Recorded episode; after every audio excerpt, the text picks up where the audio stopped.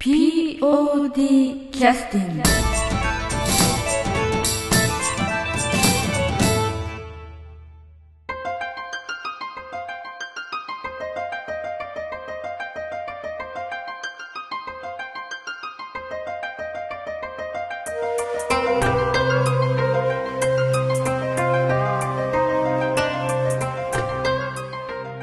はい、えー、それでは、えー、新年明けましておめでとうございます。劇団 POD の,、えー、の初めのポッドキャストということで、えー、本日はあの2年ぶりぐらいになりますけれども 劇団 劇団 POD 代表の東信義さんに、えー、新年のご挨拶をお願いしたいと思っています。よろしくお願いします。よろしくお願いいたします、えー、今えー、どうぞ。どうぞはい。皆様、あのー、新年明けましておめでとうございます、えー、劇団 POD の、えー、一応代表やっております東と言います、えー、今年で今年、えー、まあ元年から始めましてもう212年経つわけですけどもまあこれまで続けてこれたっていうのは本当に信じられないという気持ちでいっぱいです、えー、まあ今年もまたこの、えー、勢いというか勢いがあるかどうかわからないですけども まあ今後もまたこういう形で続けていけたらいいかなと思います、えー、皆さんまたよろしく今年もよろしくお願いいたします。よろしくお願いいたします。あの東さんはあの新年を迎えられて、はい、あの今年の1月2月の、まあ、はい、主な POD としての仕事というのはそういうどういう感じになってくるんでしょうかね、えー、そうですね、うん、もう本当だったらもうかかっていなきゃいけないんですけども、えーと、セットの方ですよね。一番の問題が。ちょっとまだ何も手をつけてないという、えーと、今度の2月の12日と13日に、はい、えー、公演があります。第36回公演の「ハエトリ紙」の「セットということで。そういうことですね、はい、あの前回あの年末にあの11月ぐらいから、はい、えー、かしましい女性の、えー方々にポッドキャストに出演いただきまして、えー、いろいろにぎやかに PR していただきましたけどあのはちゃめちゃだったもんですからね、どれだけ伝わってるか分かりませんけれども。あのまあいわゆるホームドラマということでだから、そうなるとまあ日常にあるようなまあ舞台なので、はい、まあ作り物については、はい、その SF とかそういうものと違うんでそんなに大変じゃないんじゃないかという気もしますけど、えー、なんか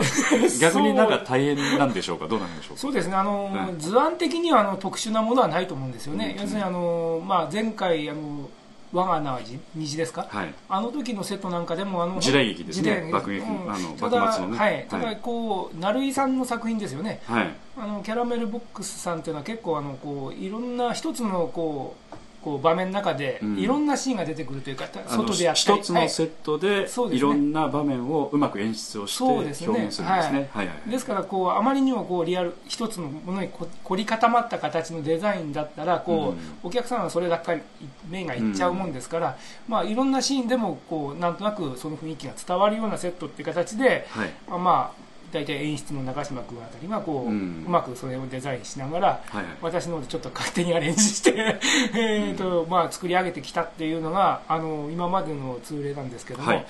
今回のは本当にあの本当に一場面だけなんですよね。本当の家の中だけのシーンという形が多いもんですから。要するに、えーと、舞台セットがそのまんま、はいあの芝居をやってる舞台になるという。そういうことですねそういうことなんですね、はい、あまああの山田家の、えー、5人えー、兄弟ですか、はいはい、あのー、そちらというように山田家のうちそのもの家そのものが、はい、あのー、まあ、うちというのは富山弁で家のことです、ね、まあ、えー、まあ座敷と、ええ。ー、ダイニングですかね、はいはいはい。まあ、ちょっとその部屋が中心、まあ、廊下もありの、はい、ちょっとあの他あの便所とかいろいろあるんですけども、はい、一応そのはけ口をあのこう出入り口を、はい。まあえー、離れ行くところとか便所へ行くところとか2階上がるところとか、いろいろな出入りはあるんですけども基本的にはこうなんと言いますか座敷と、あのダイニングがこうメインというか、はい、形でそこであのその5人とまたあのお母さんと、はい、えー、まあ、その三女の、えー、旦那さんと、はいはい、まあ、その7人がこうその中でこういろいろやり取りをするという展開なもんですから、はい、山田家の家の中の要するに舞台セットをそのまま作らなくくちゃいけないということですね。そうですね、うん、ですからあのえー、別になかったらなかったでいいかもしれないんですけども、逆にあのやはりその家庭的な雰囲気を出すために、あえてある程度こう、そんなに新しい最近の家ではなくて、やっぱりあのそれだけ子供たちが大きくなってますからね。みんな30代ぐらい、はいはい、まあ、その頃その人たちがこう生まれ育った家って形で、多少少しあのそれだけの時間時間時間を経過したような形での,、その家というかその雰囲気が少し醸し出せたらいいのかなというところで本当にある程度本当に家を作るっていう、形のセットになると思います、えーと、この、えーと、5人兄弟と、まあ、5人兄弟の三女の旦那さんとあとまあお母さんが出てこられるので、はい、お母さんというのは山田水江ということで南本清美さんが演じてらっしゃるんですけどそ、ねはい、の南本清美さんがまあ若かりし頃におそらく新築されたであろう、まあ、家という形ですよね。ということなんでしょうね。でまあ、旦那さんについては、まあ、ちらっと前お聞きしましたら、えー、一応存在はしてるけれども舞台にはうまく出てこないような雰囲気で、ね、まあ、皆さんに「いやひげ生えたお父さんですか?」とかいろいろ聞いてたんですけど なんか違うみたいだった。あまりにもイメージが。でも、まあうん、ちょっとこれ面白い、えー、うん、多分当日のパンフレットですか、はいはいはいそれを見るとあれ？って若かりし日のお父さんが写ってる写真がちらっと出てるかもしれないなというところでまたこうあの本番ね当日会場に足を運ばれた方がだけが楽しめるっていう、ちょっとそういう仕掛けもあるんですね。ありますね、少し、それはそこまでいっちゃってあのみんなから怒られないですか？大丈夫ですか？東さん。いや大丈夫だけど、それによって一人でも多くのお客さんが足を運んでいただければそれはそれでいいことだと思いますので。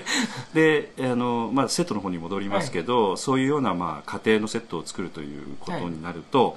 あのまあ、具体的には今回初めて、まあ、演出をするという竹花智美ちゃんとの何か打ち合わせみたいなことは具体的にはどんなことをされたんですか？うんそうですね。最初やはりあの彼女自身もどう作っていいのかわからないと、まあ、ただ座敷はちょっとメインになるだろうし、あのただ座敷だけをメインにして他のものをこう小さくして、はい、そこだけ作っちゃうと家としてはおかしくなると、はい、でやはり、まあ、多少はちょっとリフォルメしてますけども、うん、なるべくこう実際の家のサイズというか、うん、まあ、座敷なら、まあ、こんな大きい座敷はないだろうと、うん、例えば、まあ、リビングダイニングならこのぐらいのサイズにしとかなきゃそんなに狭いダイニングはないだろうとか、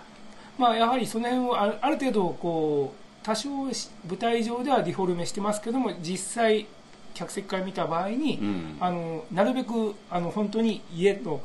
一新まあ吉本新新喜劇ですか、はいはいはい、あんなような感じでこう、うんうん、家なら家のああいうふうにそのサイズに見えるようなね、はい、そういったところを重視したらいいんじゃないかということで一応、まあ、間取りとかも考えてもらって、うん、要するに、まあ、全体家全体の間取りの中でここのこうこの部屋とこの部屋が中心になってこっち行くとトイレがこの辺に玄関があってという形でこう例えばその部屋のシーンあのなんていうんですかセット見ただけで、まあ、その家の間取りが分かるような、連想できるような形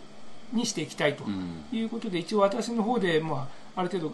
勝手にといいますか、一応寸法的なもんだけ、まあ、例えばこういう形のレイアウトでどうやと。まあ、ウィングウィングさんのこうレイあの舞台の大きさもありますから、はい、その中でこうしっくりと収まりつつまあ違和感ないようなサイズはこんな感じかなという形に一応提案して、うん、今もう、えー、セットそのものはないんですけども、うん、あの練習場の中ではそのバミリっていうかあのそこの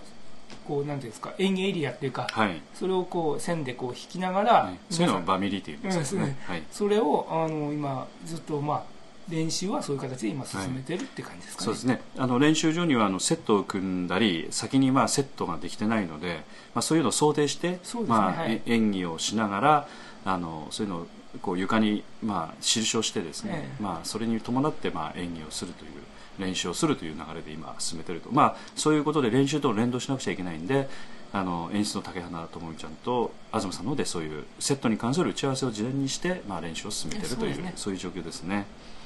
であともう一つあの、えー、北村花江ちゃんの方の、はい、えー、小道具の方のね、はい、担当の方のお話をお聞きしたんですけど、まあ、全部で30ぐらいの小道具があって、まあ、いろいろ細かいことも含めて、あのトランプを探したりとかね、なんかそういうことでやってるという話なんですけどその辺の小道具と、まあ、大道具との境目というかそれについては今回どんなあのラインというかどういうふうになってるなんか宙ぶらりになってるようなものってありそうですか？どうですか？そうですね、うん、多分あの僕自身も、うん。その辺はどこまでどうなのかなっていうのはすごく迷うんですね、例えば電話機はまあ、必要ですよね、うん、ただその電話台をどういうふうにするのか、うんうんうん、電話の置いてある台ですよね。そうですね。例えばセットの中で、はい、あまりにもちょっとそれだけリアルだったら、うん、こう作ったセットとのバランスが悪いですし、うん、まあ、その辺も含めてちょっとその辺はまだまだ曖昧になってるって感じですね。私の方である程度こうセットが出来上がっていかないとその、それに付随するようなもののこう雰囲気っていうのはやはりちょっと見えてこないかなっていう感じがしますから。ということで、まあまあ、あと1か月ちょっとぐらいですからね。そうですね、うん、まあまあまあまあ予定通りということでしょうか。いやどうなんですかね。ただまあ本気になれば できるとは思うんですけど、うん、まあ以前の何ですかね。ブラックフラッグ。ブルーズ。ブルーズ。あの時、はい、30回記念公演ですね。あの時ちょうとセットが間に合わなくて、えー、ちょうどもう作ってる最中に羽生のトラックが来たっていうこともありましたけどね。おいちょっと待っとれと。まあ、そこまでいくかどうかは今回わからんですけどね、はい、ないようにはしたいですけど、はい、まあこれからちょっとあの頑張っていただくとまだあの POD の方のいろんな仕事についてもまだちょっとやスタッフワークについてはねまだ終わってないこともありますので,、まあ、そういうことをまた練習も含めてやっていくという形になります。えーと、それではちょっと休憩の曲を入れさせていただきたいんですけどなんかリクエスト別になければそうですね、ええ、何が合うのかな、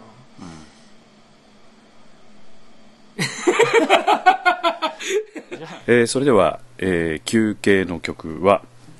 えー、劇団 POD の第32回公演「ミスタームーンライトの月の光を浴びて」です、えーと作曲は安田三郷君でピアノ演奏は笹島さんにお願いをしております。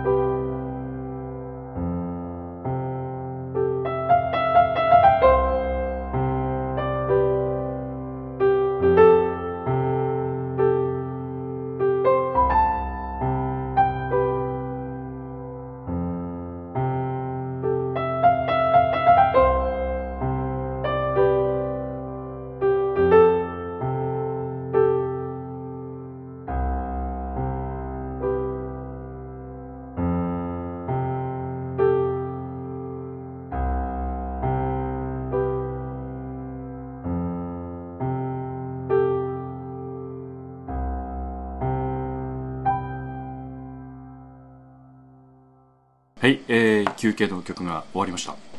えー、っとですねあのー、このまあ、ハエ取り紙というのにつきましてはちょうどあの確か22回公演だったと思いますけど、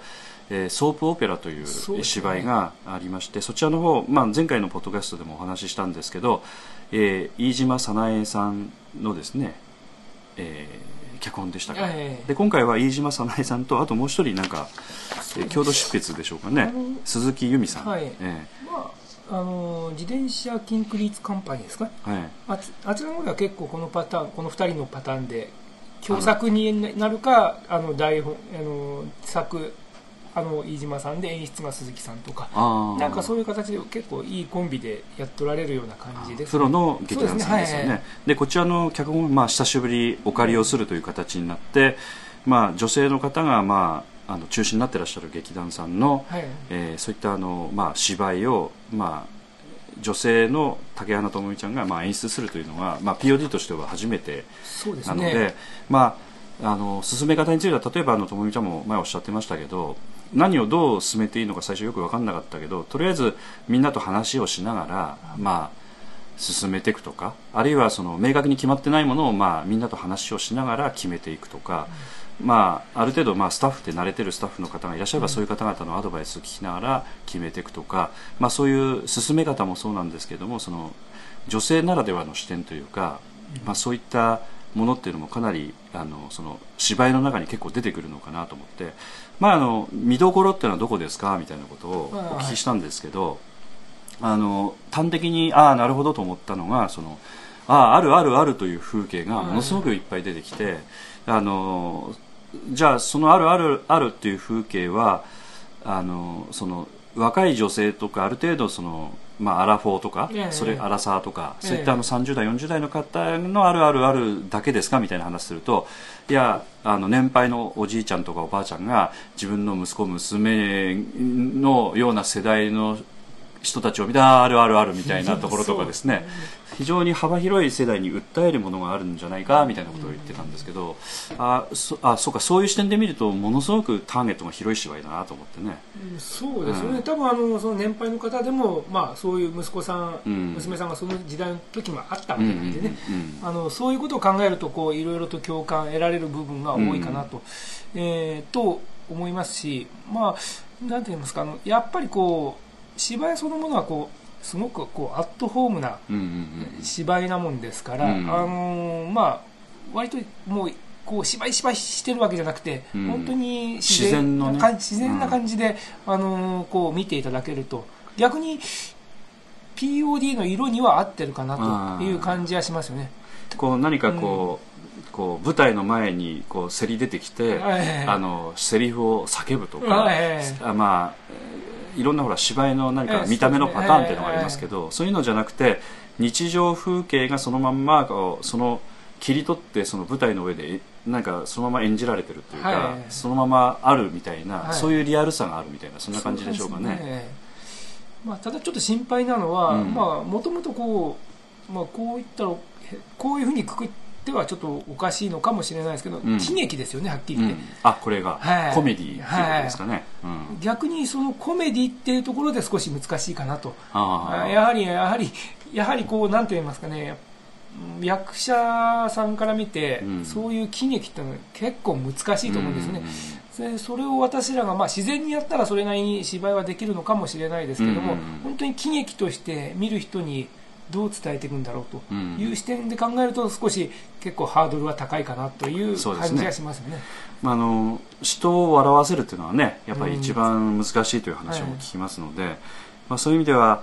あのまあ、やれることといったらその技術とか、はい、あるいはそのなんていうか熟練ですとかそういったことについてはやっぱりアマチュアですので、はい、なかなかやっぱり難しいところがあるので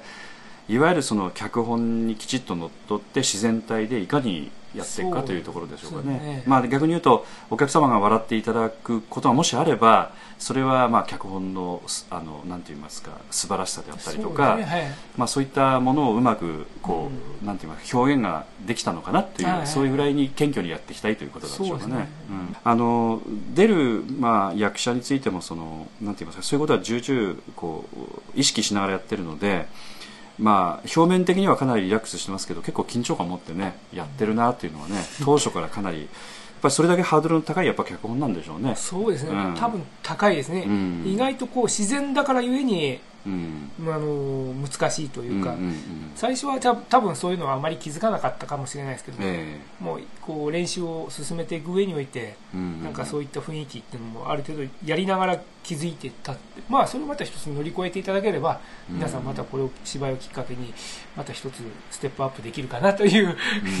こともあると思います、ね、おそらくね、はい、これ選ぶ段階でもそういうのは、まあ、ちょっと今の話とね反論になりますけど少し、まあ、気づきながらあのある程度決めてこられたのかなという気もしますのでね。あとあの、まあ、この時期毎年あの少しあの雪もあの降ってくる時期なのであのなんて言いますかせっかく一生懸命練習をして本番迎えようと思っても結構あの以前のあの少年ラジオという芝居でもね、ね。はい、結構雪があの降ったりしててお客様来てくださるかなと心配してたんですけれどもものすごくお越しいただいたりして非常にありがたかったこともありますがあのこのウィングウィング高岡の高岡市の障害学習センターの、えー、こちらの方は、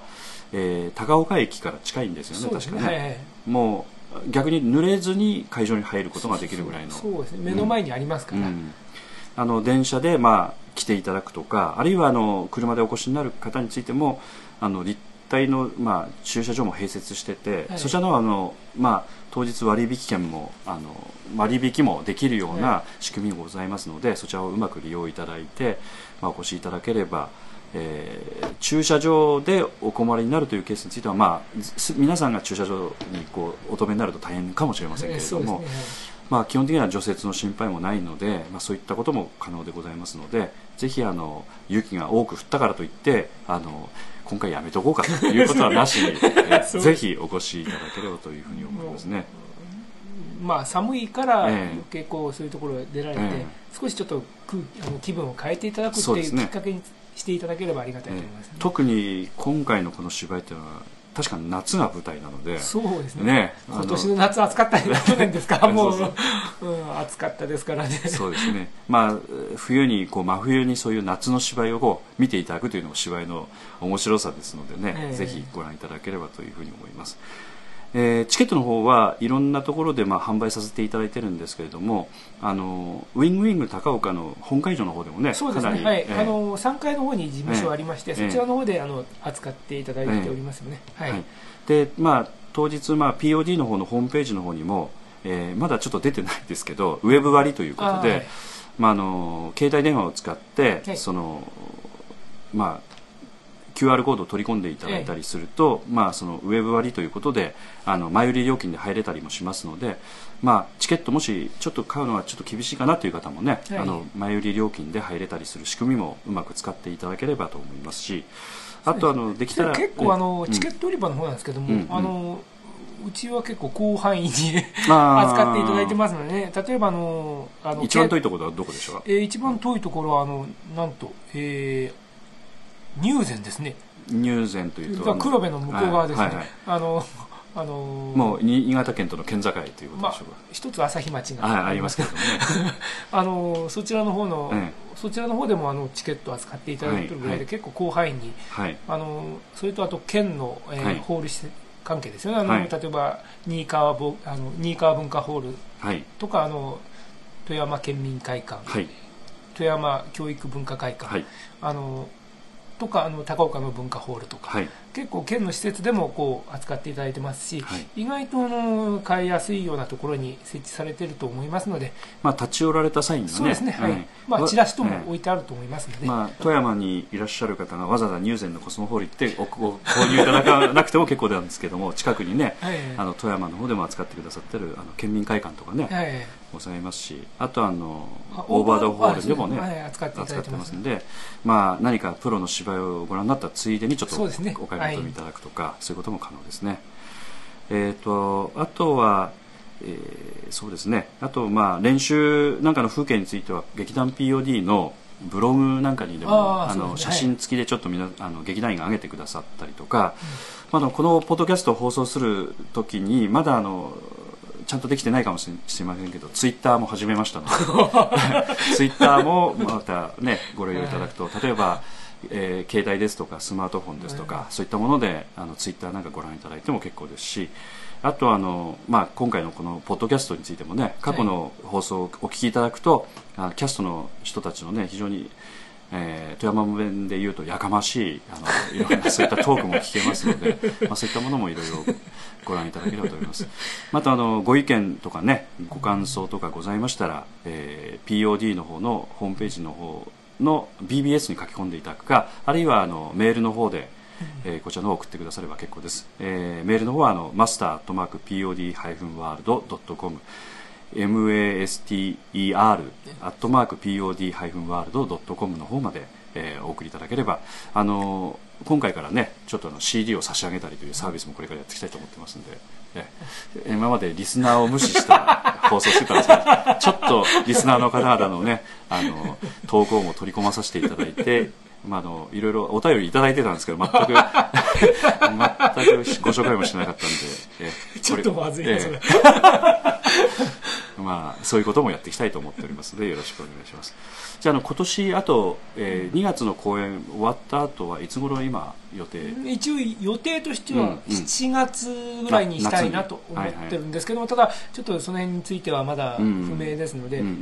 できればあのね今劇団員ずっと募集してまして、例えばあの今回の公演にもう大体キャストもスタッフも決まってやってますけども、その中にちょっと入っていただいて、本番はどういうふうに動くんだろうとか、そういうなあのうちの POD としてのこうスタイルをある程度把握しながら、次あの7月に予定している公演に今度は自分で出てみようかとか、うん、そういうステップでちょっと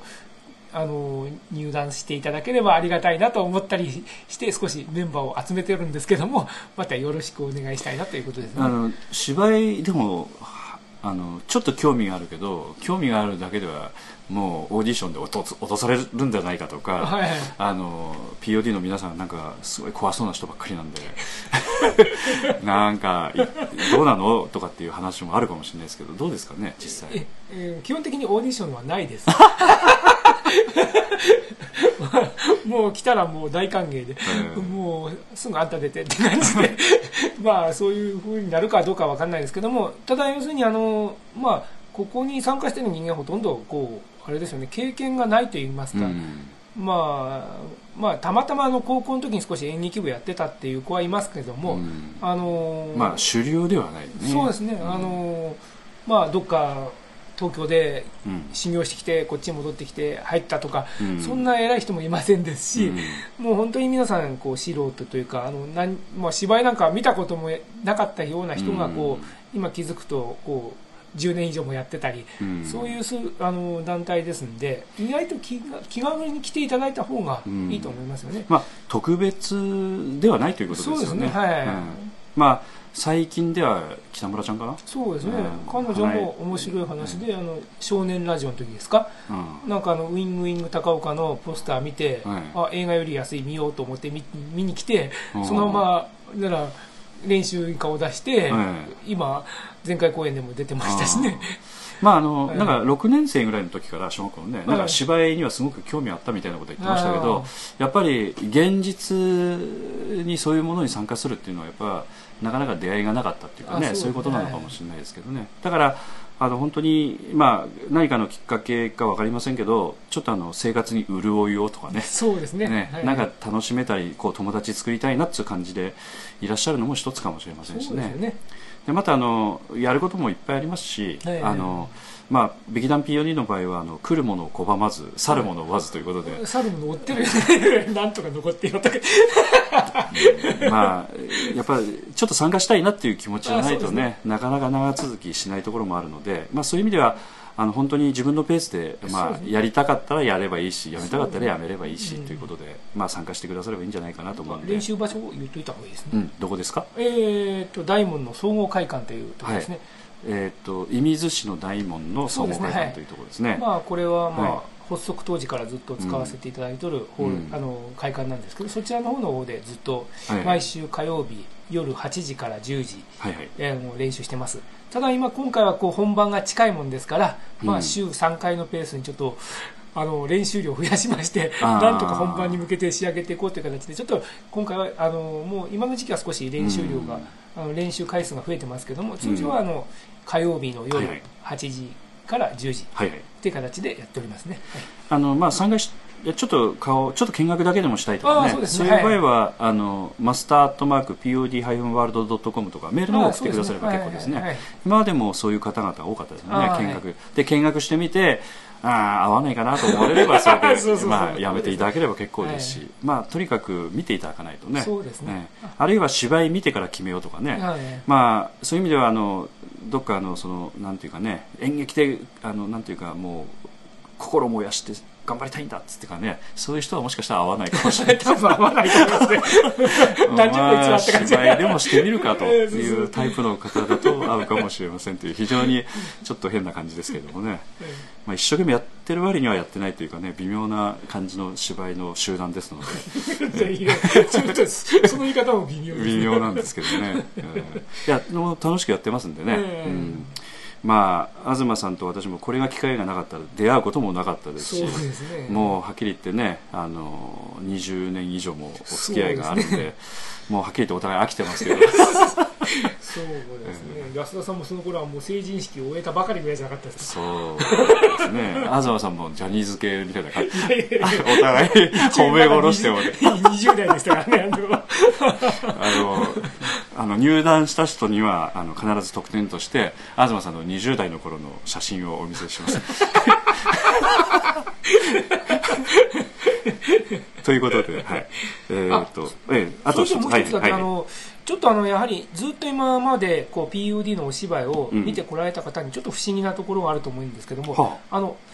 いつもこう、まあ、主演とか演出とかやってるあの中島君ですよね、うんはい、今回この芝居の中でなかなか登場してこないんですけども。芝居には全く登場しませんね、はい、はい、それで皆さんちょっと心配にされてる方もいるかなと思う。そうなの？知らないけど。いう方もおられるかもしれないんで、とりあえずあのお話だけさせていただ逆に言うとちょっと応援してあげないとね。そうですよね、うん、まあ、はいはい、あのまあこれはまた別の機会かなんかでええまたきちっとやりますけどちょっとインフォメーションだけでも。そうですね、はい、あの今あのオーバードホールの方で、はい、あの3月に、はい、あのまあ、テレビなんかでもこう結構宣伝してます、ね、えーと、3月とこの芝居が終わった1か月後ぐらいですか？そうですね。あの、うん、回転木馬っていう、はい。はい、あのお芝居っていうか、ミュージカルです。あのそれのあの方で、はい。えー、出演、はいするということで。その、えーと、すみません。もうちょっと確認させていただくとその回転木馬というお芝居というのはどこが主催のお芝居でしょうか、えーと、富山市ですかね。おあの要するに公的なそういったそうですねはい、はい、あと、まあ、プロの役者さんと一緒にこう、はい、そういう、まあ、地元のアマチュアの方も含めて。あそういう催しがあるんですね。そうですね。企画があって、はい、その企画で回転木馬というちょっとあの小耳に挟んだんですけどミュージカルみたいな感じですか、ねはい、あえーと、以前にあの「アルジャーノに花束を」ということであの少しあのアドバイザーとして参加いただきました、すみません名前ど忘れしました。それは失礼だ えー、宮島春彦先生ですね。はい、はい、あのいまあプロフィールはちょっと詳しく今ご説明できませんけど確かあの劇団四季さんとかで、ね、あの、まあ、力のあるというか実績のある、はい、そういうまあ、偉い先生ですけど、うん、そちらの偉いと言っても非常にね気さくな方でね、えー、たまにこうメールいただいたりもしますしね、うん、でも、まあ、中島君には厳しいみたいですね今は。大変みたいですね、まあ、中島君からまだ直接 お聞きしないとねどんな雰囲気か。あとあの宮島先生の方のあのアルジャーノに花束という前お世話になったりしてて非常に POD としても縁の深い方なので、ね、はい。まあ、そういう方も中心になって今演出を立てて「回転木馬」という芝居もやってらっしゃるので、はいそちらの方もぜひ POD としては応援していきたいということですね、はい。まあ、告知についてもそろそろ始めてもいいかもしれないですね、ね、ホームページの方でね、また詳しくはあの POD のホームページにもお載せはしていきたいと思っておりますのでよろしくお願いをいたします、えそれではあの今年1年、え劇団 POD よろしくお願いをいたします。よろしくお願いいたします。POD キャスティング